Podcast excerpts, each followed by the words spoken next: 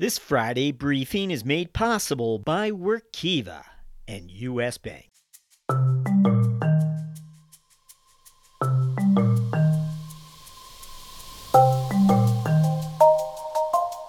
Hi, it's Jack Sweeney. As we go forward, I thought we'd begin dropping a few Friday briefings into our episode queue for you.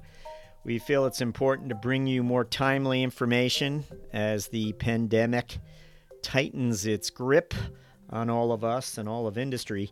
We feel it's important to bring you more leadership voices, finance leadership voices, and allow the leaders themselves to reveal to us the mindsets, the resolve, really, that'll help us to all confidently advance and move forward beyond this grim place and time.